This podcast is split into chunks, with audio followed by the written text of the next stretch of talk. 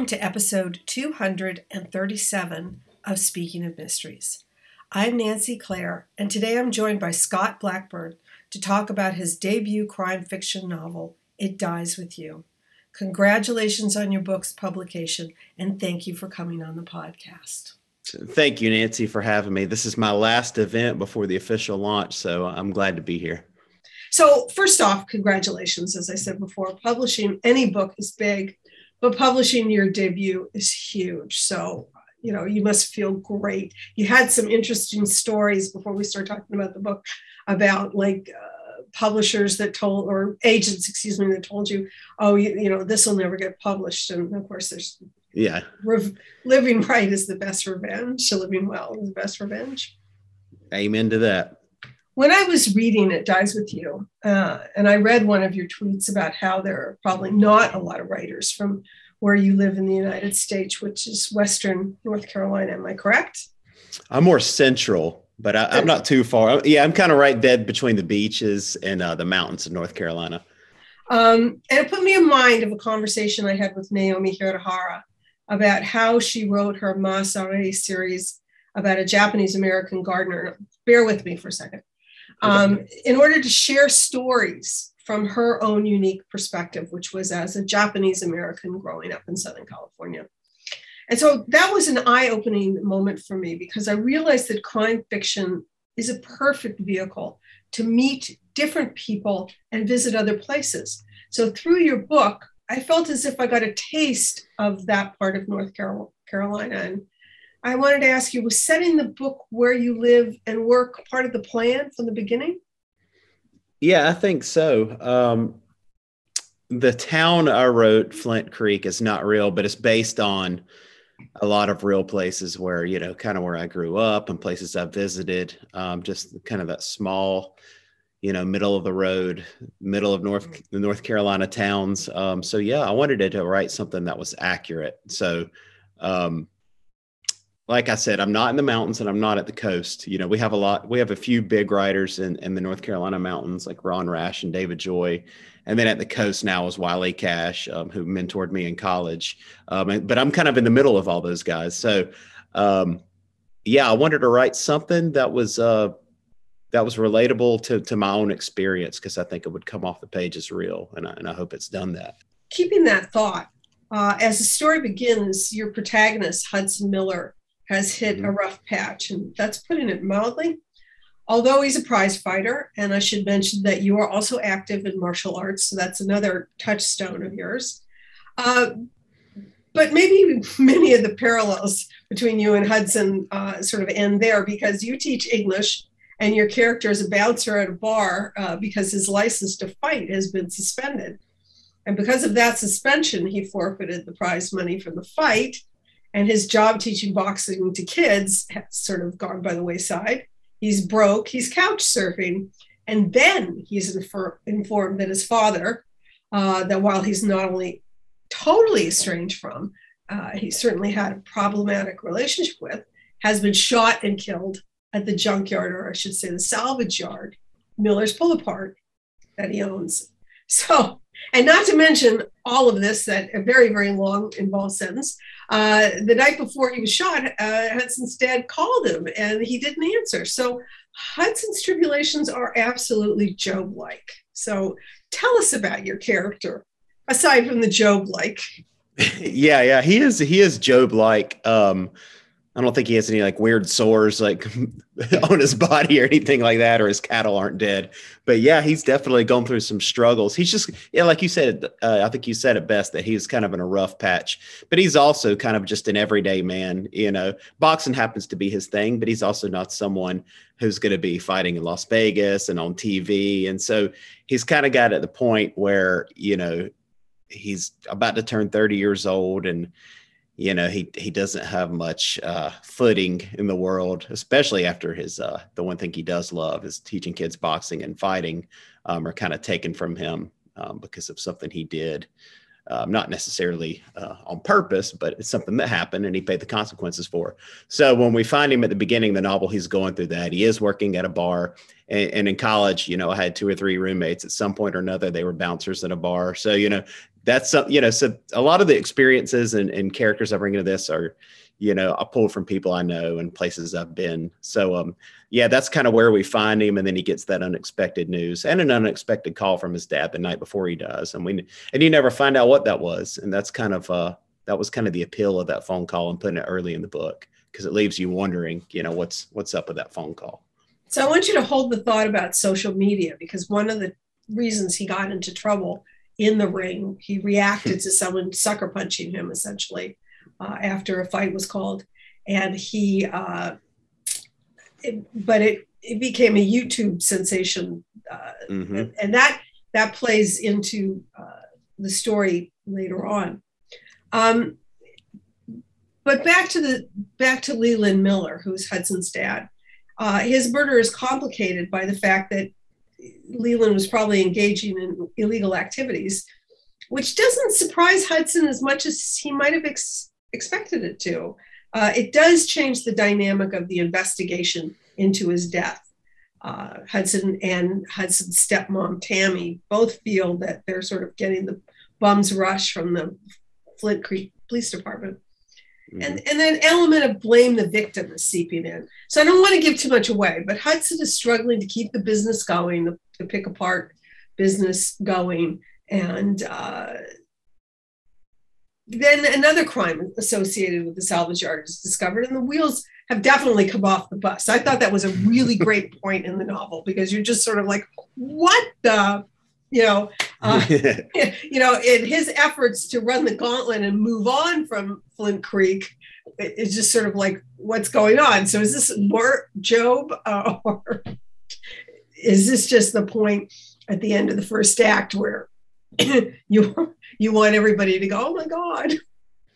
Yeah, I always wanted some sort of revelation because you know, early in the novel, he realizes, okay, Dad was he was tying up maybe like a gun running ring or something like that, you know, which doesn't shock him too bad because, you know, he, he could have been selling pistols to his cousin or something. You know what I mean? Like just one of those things that's like, yeah, it doesn't surprise me. You know, he kind of collected guns and he's kind of a little bit of a survivalist mentality. So he wasn't shocked by that. So I was like, I got to put something in there that's really going to uh, make the wheels come off.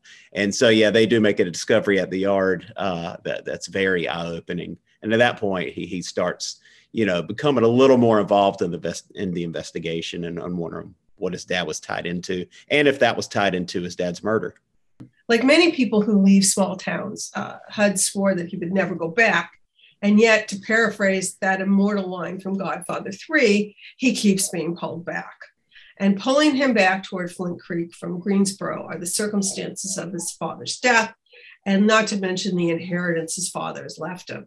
And so it's a quandary that resonates. And I think it's a quandary that resonates with a lot of people because this is a journey.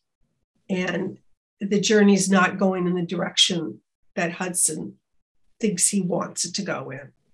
You brought that up, and that was actually one of the first uh, ideas I had for writing this book. Is that feel of, like you said, people who have gone away from their town, and you know maybe they went to college or maybe got married and moved away or something, but they didn't have the desire to go back for whatever reason. Um, I don't really feel like that about my hometown. I live 10 minutes from where I was born. Um, and I actually teach in my hometown. So I don't really have that, but I know plenty of people that, you know, had experiences. They, they that were, I guess, negative with family or, or, or the people in the town or just kind of like the mindset of the town, and they and they don't want to go back. And so it's and if they do, you know, for a family reunion or you know lunch at grandma's house, there's just that uncomfortable feeling, um, not necessarily around grandma, but you know, just going back into that town and remembering things from the past. And Hudson definitely has that. So you know, from the get go, as soon as he moves back, he's uncomfortable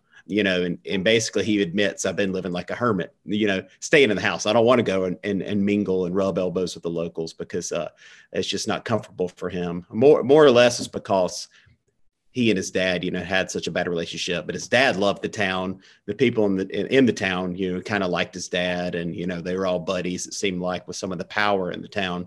And I think that's one of the big reasons. Um, that, that Hudson didn't want to go back, even though later on, you know, he found some redeeming qualities of the town and the people in it. But yeah, that was definitely something very important from the from the outset of this book I wanted to accomplish with uh, writing it like that. And of course, you mentioned family, and family is always uh, part of the journey, reconciling yourself to your family. You can't choose your blood relatives. I and right. uh, in in Hudson's case, even his stepmom, who is someone he is very problematic, yeah. and everybody's got one in their family. Everybody has Absolutely. a family. Yeah, absolutely. She was one of my favorite characters to write because uh, I, I, have a friend with a with a stepmom that's almost just like her, even on you know somewhat down to the description. And so I was like, yeah, this is going to be an easy character for me to write. Um, just just chain smoking all day and mad at the world, and you know, uh, and it says in one point of the book that her idea of a job was stuffing envelopes and trying to enter like lotteries and sweepstakes. I, I knew someone who did that, so when I added that in there, that was that was a real detail from uh, someone I knew, someone I actually liked, but someone that literally would sit around all day, like and stuff like hundred envelopes a day and send them off, and they would win stuff all the time, but. Like in the book says, I don't know if she blew more on postage than she did one in a refrigerator every other year. So yeah, uh, so family yeah, I, am lucky to have a great family, but uh, I've definitely pulled from experiences of, of things people have told me about their own family. So I, I feel like that most of that's pretty authentic in the book. At the beginning of our conversation, I made mention of how crime fiction stories can introduce readers to different people and places. But I should also mention that those different places can have many of the same problems as your own hometown in Flint Creek, it's easy to blame the other, whether it's a Greek or a Mexican immigrant or someone that's a little bit different. So, different locations and different population densities. I live in a huge city. Um, same as it ever were prejudices, though, you know, the, the same, um, you know, as, as the demographics of the country change, the reactions are sort of startlingly similar, regardless of where you are. And I think you did a really good job without it slipping into caricature. Uh, yeah, yeah. Showing that.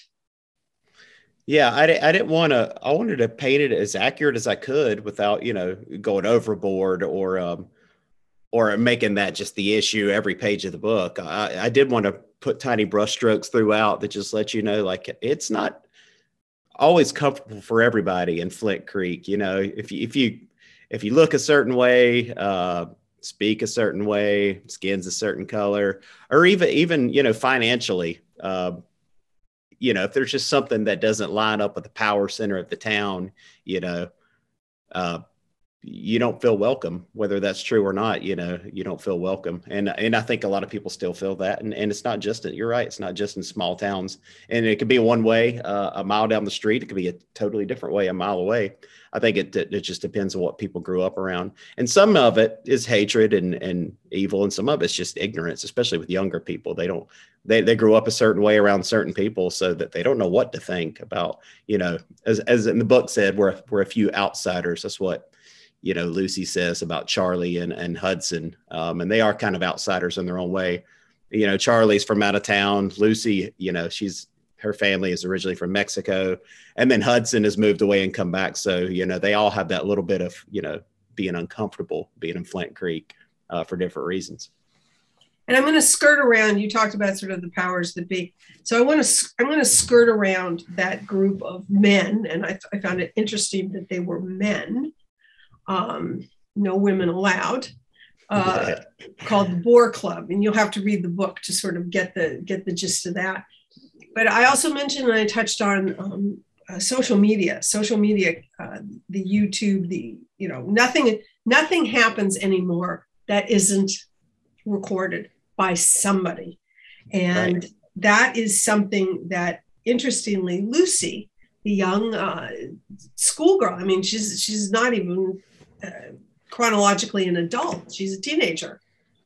And she is so savvy that she's able to sort of, not sort of, she's able to move the investigation further and help blow the lid off. And I thought that was also really well done because you you don't make her a Nancy Drew. She she mm-hmm. definitely has her moments and they're not Yeah, absolutely. She has a she has a temper. Yeah, absolutely. Um, yeah. So with, with, you know, like you said at the beginning about the YouTube, um, Hudson was caught on video. you know, so there was a post fight brawl. He didn't throw the first punch, but he is the pro boxer. So in the video, when he turns around and hits a guy, he knocks him clear out of the ring and onto a stretcher pretty much. You know, he's going to take flack for that because, man, I can't believe that pro boxer. He just lost his cool like that.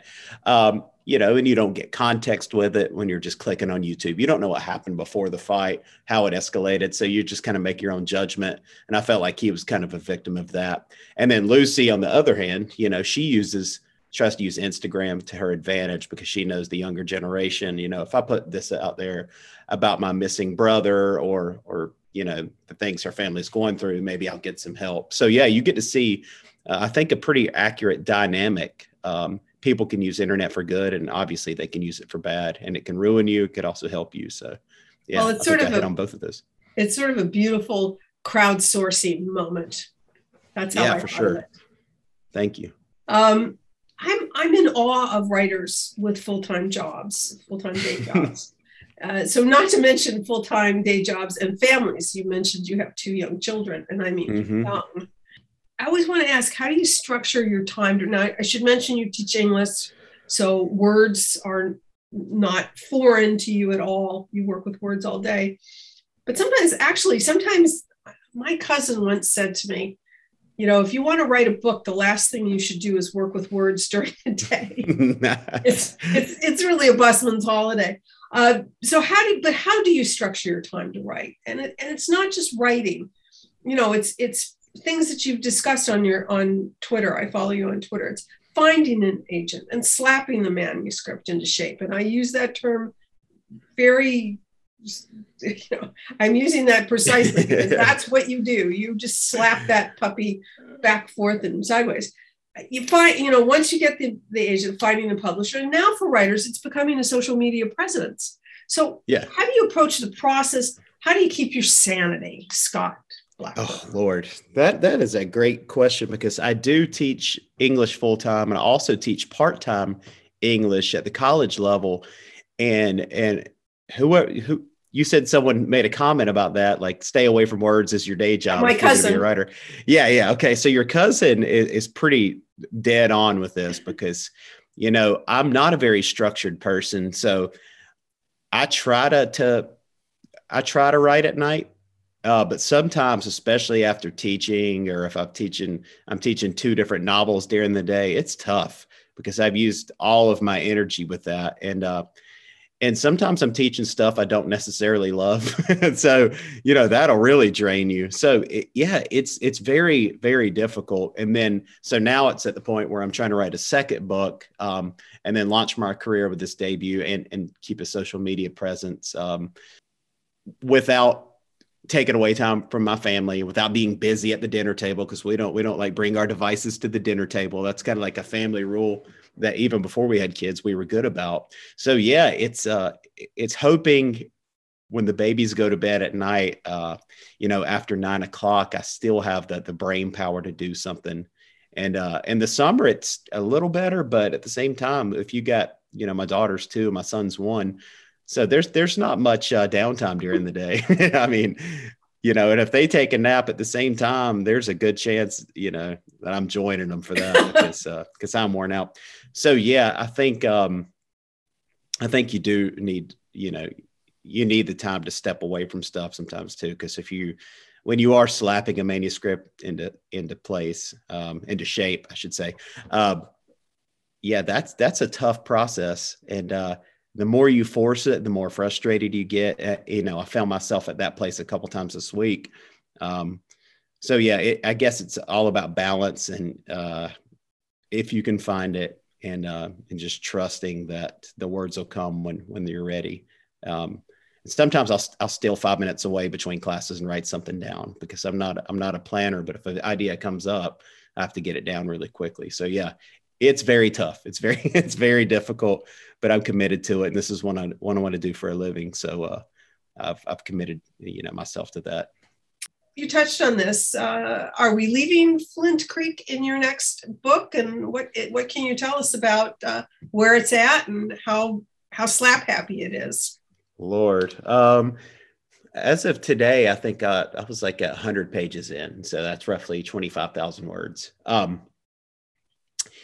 leaving Flint Creek. I had actually sat down and tried to write uh, a sequel, but I've uh, I've decided against that for for various reasons. I felt like I was I was trying to take advantage of the moment, you know, like I'm going to ride this momentum. But really, when I got into it, uh, the story wasn't, you know, I didn't have the story I wanted. So I'm not going to do a disservice to those characters I love, unless something comes along later that I just have to write.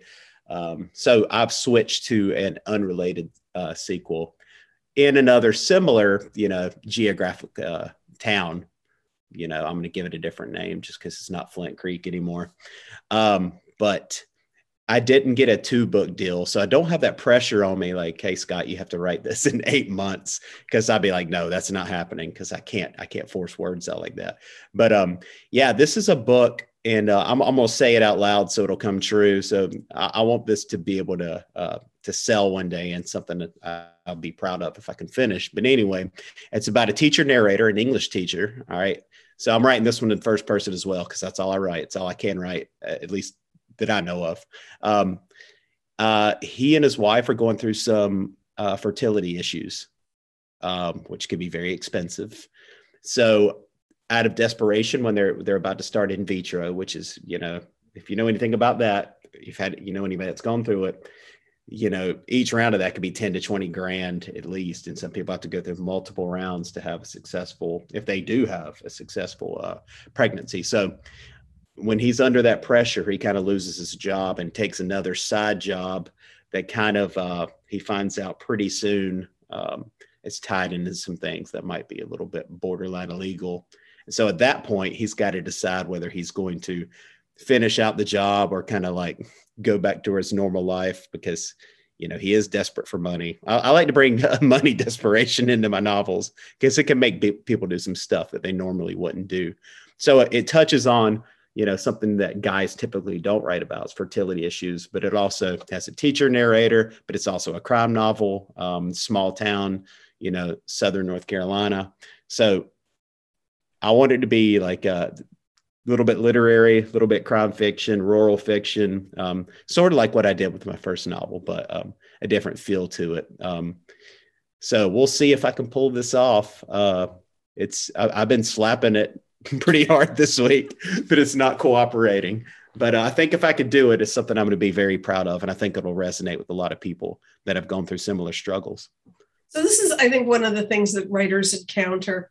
Uh, they write the book, they, you know, everything is a struggle. Everything is a struggle mm-hmm. with writing from getting the words out from your head through your fingers, however, whether you write longhand or you write on your, you know, on the computer or whatever uh, finding an agent, getting it published, getting it sold, getting it out there. And then you have to publicize the book. Like you have to do mm-hmm. things like this. You have to sit and talk to people you don't know. I've, I've seen your, your schedule. Um, you have a nice schedule for uh, in, in bookstore signings, which is mm-hmm. nice and nice that your book is coming out in 2022 didn't come out in 2020 or 2021. Amen to that. I think that was very, very hard on especially debut writers. Absolutely. Um, and yeah, I mean, if you're Michael Connelly and you publish a book and not taking anything away from Mike, you know, if if you if you publish something, people are going to buy it. But when you're a debut author, you want you you want to be at the bookstore, you want to talk to people, you want to talk to the booksellers who are going to hand sell your book. That's absolutely incredibly important. So all of this is has been a pleasant surprise, or you're going like, oh my god, I can't do this anymore.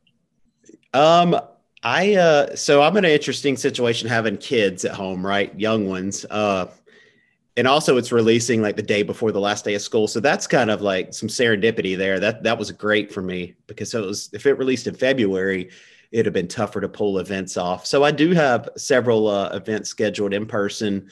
Uh, I'm excited about them. Uh, my closest writing friend, he he published April 7th, 2020. So think about that. Yeah. His his publisher his publisher canceled all of his events, wouldn't reschedule them, then they dropped him. Um, and it wasn't none of it was his fault. He he wrote one of the best books I read that year, but um, it was tough on him. It was very tough. Um, and I'm I feel pretty blessed that I, I do get to get out and meet some people. And I have I've already gone to a couple events and meet um, and met some people. And I met some booksellers in person. I went to a, a SIBA event, which is the Southern Independent Booksellers Alliance. Um, Wiley Cash kind of snuck me into that event, and I met some awesome booksellers. And and I met several that have contacted me since and said, "Yeah, we have we've ordered a case of your books, you know, in other states." So that that was awesome. And so I'm sending them all like autographed book plates and bookmarks and stuff because you know I really appreciate you know what they're doing. And then and then jumping on podcast um, has been great. And I, I do I love talking writing. So you know this is this is this stuff's right up my alley. I'm not an introvert at all. Um, not online, not in person, um, not as a teacher. Um, so I really do enjoy this and I appreciate it so much. And uh, I worked so hard so I could have this opportunity. So I'm, I'm trying to take advantage the best I can. And I haven't, I've only had to tell one person no just because it was a scheduling thing. But yeah, I don't, I don't like to tell people no when, uh, when I have a good opportunity for sure. Well, I do appreciate your time and it is a remarkable book. And uh, as I said, it, it, it, it, just took me to locations. I mean, I've, I've read S.A. Cosby and I've read David Joy and I've read Wiley Cash and I've read uh, David Woodhull and I've read, you know, I, have read quite a few writers who write uh, in your neck of the woods, as it were. Yeah. And and yours is just, as you mentioned, it's just unique. It's just it's not in the mountains of North Carolina and it's not uh, at the it's not in Wilmington is right smack dab in the middle of the state. And it was, it was just a great experience. So I want to thank you for writing it. And I hope it does really well. And I'm really looking forward to your next book. Thank you so much. Yeah. Uh, like we said earlier, location was important for me. And, and I don't feel like there's a few nonfiction writers around me, uh, but I don't feel like within 20 miles of here, there's many fiction writers. Um, and I'm not in a small town. I'm, I'm right outside of Greensboro, Winston-Salem. Um, I feel like there's a lot of poets around, nonfiction writers, but I was like, some days I feel like this area needed a fiction writer, and I've worked hard to become that in, in some degree. So, um, yeah, I've enjoyed it. And then, uh, yeah, SA, he's he's not that far from me. He's in Virginia. Um, I'm friends with him. I met him at a reading before he was, uh, you know, about six or seven months before Blacktop Wasteland dropped. So I knew him before he was uh, before he just absolutely exploded. And then um, and then Wiley, I studied under him for two years, and we talked quite a bit. So uh, yeah, I love what they do. I love what David Joy does and Ron Rash and um, and all these guys. But I feel like I did something different, and uh, and I take a lot of pride in that. Well, thanks again for talking to us, and best of luck with the book. And hopefully, my fingers are crossed. We talk in the next couple of years. Absolutely. Thank you for having me on.